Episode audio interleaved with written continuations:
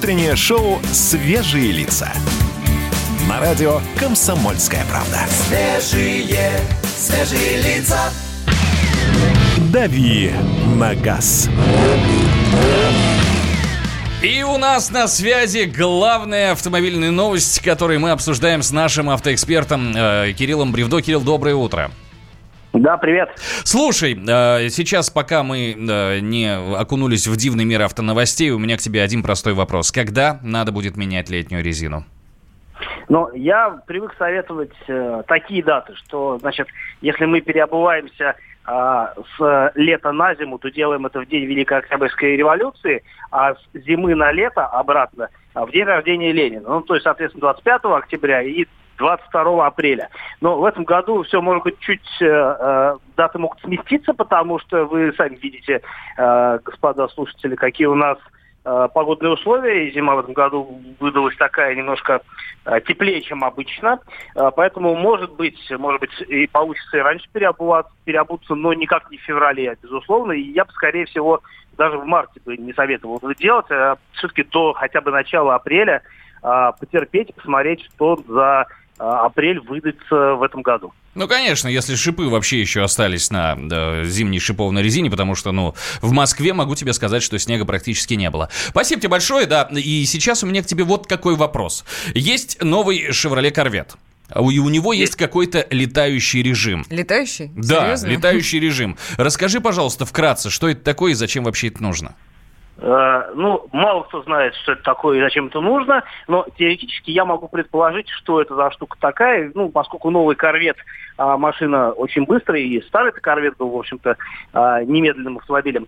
А, новый, он принципиально иной, у него а, иная, а, собственно говоря, а, раскладка силовых агрегатов по кузову, если можно так выразиться, он э, среднемоторный, и это принципиальное отличие от переднемоторного корвета, который был раньше. Что касается вот этого летающего режима, видимо, это речь идет о какой-то э, особой настройки системы стабилизации, которая позволяет э, машине э, понимать, что она находится на трассе, что, ну, или, может быть, есть какой-то гоночный режим, в котором система работает иначе.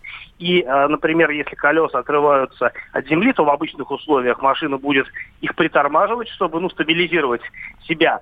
А в данном случае, наверное, речь идет о том, что колеса будут продолжать вращаться для того, чтобы не терять скорость на трассе. Такая очень специфическая штука. А, ну, то есть, я, просто я, когда вижу Chevrolet Corvette, мне кажется, что это все-таки какой-то, несмотря на его спортивный э, вид, это такой, в принципе, гражданский городской автомобиль, но речь, видимо, идет все-таки о спорте, правильно? А, да, и я могу сказать, что предыдущий корвет, он был очень разным, потому что были базовые версии, достаточно мощные, а были вообще спортивные, типа ZL 06, который а, в городе, ну, на мой взгляд, вообще был неуместен. И ему самое место было только на гоночной трассе. Понял. А, смотри, еще одна э, статья, которая меня лично немножечко так заинтересовала, и я решил задать вопрос тебе. А, Forbes написали, какие машины реже ломаются, и вот тут вот э, в рейтинге самых надежных городских автомобилей есть Opel Adam, Opel Karl и Smart Fortwo. Это вот называется Александр невнимательно вчитался. Это только в определенном классе. Там всего около 10 классов машин, и по каждому, по каждому, по каждому классу есть свой э, рейтинг. Скажи, пожалуйста, а ты э, изучал эту статью? Это все-таки немецкие эксперты сделали, Ассоциация технического надзора, если я правильно помню. Э, да, есть такая организация в Германии, называется ЧУФ. А, и, собственно говоря, это, ну, аналогов этой организации у нас нет. ДОСАФ я бы не стал сравнивать с ТЮВом. В общем, это такой технический э, комитет, который занимается разными исследованиями и всякие штуки регулирует. И действительно они провели вот это вот э, исследование, но, конечно, надо сделать поправку на то, что это европейский рынок, и многие модели, которые там отражены, у нас просто не представлены. Например, тот же, а, вот э, те же два Opel, это маленькие городские машинки, что Адам, что Карл, они Адам в свое время пытались у нас продавать, как-то не зашло, а потом Opel вообще ушел с российского рынка. Но э, это немножко все-таки э, европейская история в плане подбора моделей, но она довольно показательна. Мне чем э, этот рейтинг был удивительным, тем, что там достаточно много фигурирует автомобилей премиальных марок вроде Mercedes и BMW, Но уже гольф-класс, когда, да, там начинается? Ну и гольф-класс, угу. и более крупные машины, там и Е-класс, и э, все это, ну, как бы они считаются надежными, при том, что это достаточно сложные технические автомобили, которых э, больше вероятность поломок, безусловно, чем каких-то примитивных фордов, которые там почему-то считаются ненадежными. В общем, это... Ну, Форд Мондео назвали самым ненадежным автомобилем D-класса. Вот сейчас я смотрю на статью,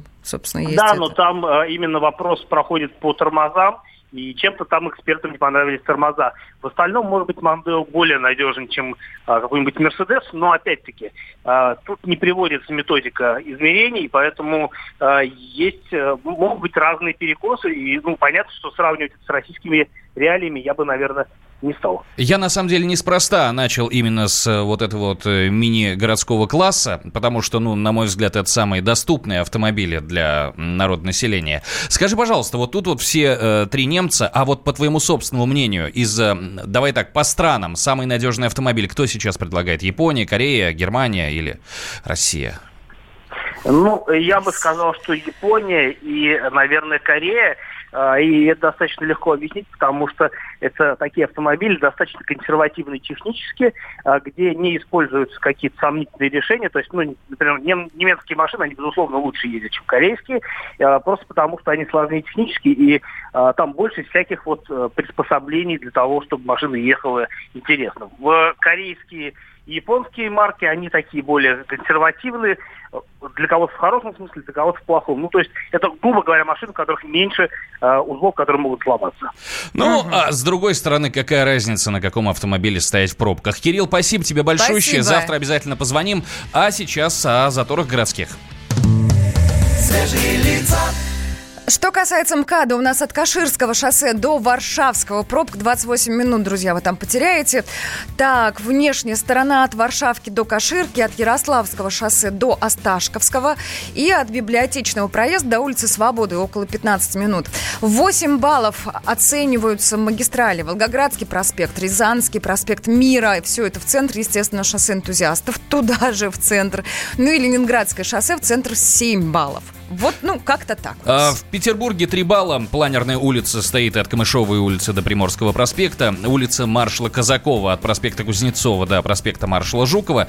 Центральная улица от Австрийской улицы до торгового центра. Скорость потока 4 км в час. Вот если стоите в пробке, почему нет? Вспомните, что вам подарили на 23 февраля, и вот отражая, отражая на лице впечатление от подарка, сделайте селфи и поучаствуйте у нас в конкурсе «Утреннее счастье». Друзья, выкладывайте Но... фотографии у себя себя в Инстаграм с хэштегом «Утро КП» русскими буквами одним словом. Либо сфотографируйте свои носки, если вам носки на 23 подарили. А ну а что, правда, в этом же нет ничего. На самом деле, носки тоже прекрасный подарок. Или пену для бритья, если захватили с собой. Не, ну почему? Можно же с собой возить пену для бритья. Действительно, она же так необходима на а работе. может быть, вам подарили что-то умопомрачительное, что стоит бешеных денег. Похвастайтесь. Инстаграм. Не забывайте хэштег Утро КП. Мы это все увидим и уже очень скоро подведем итоги и вручим вам таки приз.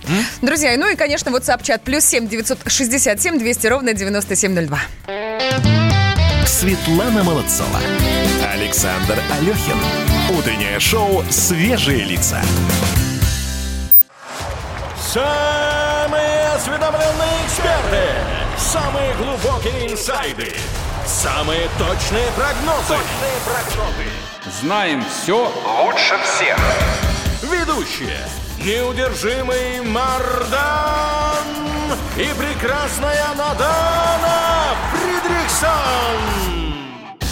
Первая радиогостинная «Вечерний диван» на радио «Комсомольская правда». Два часа горячего эфира ежедневно по будням в 6 вечера по Москве.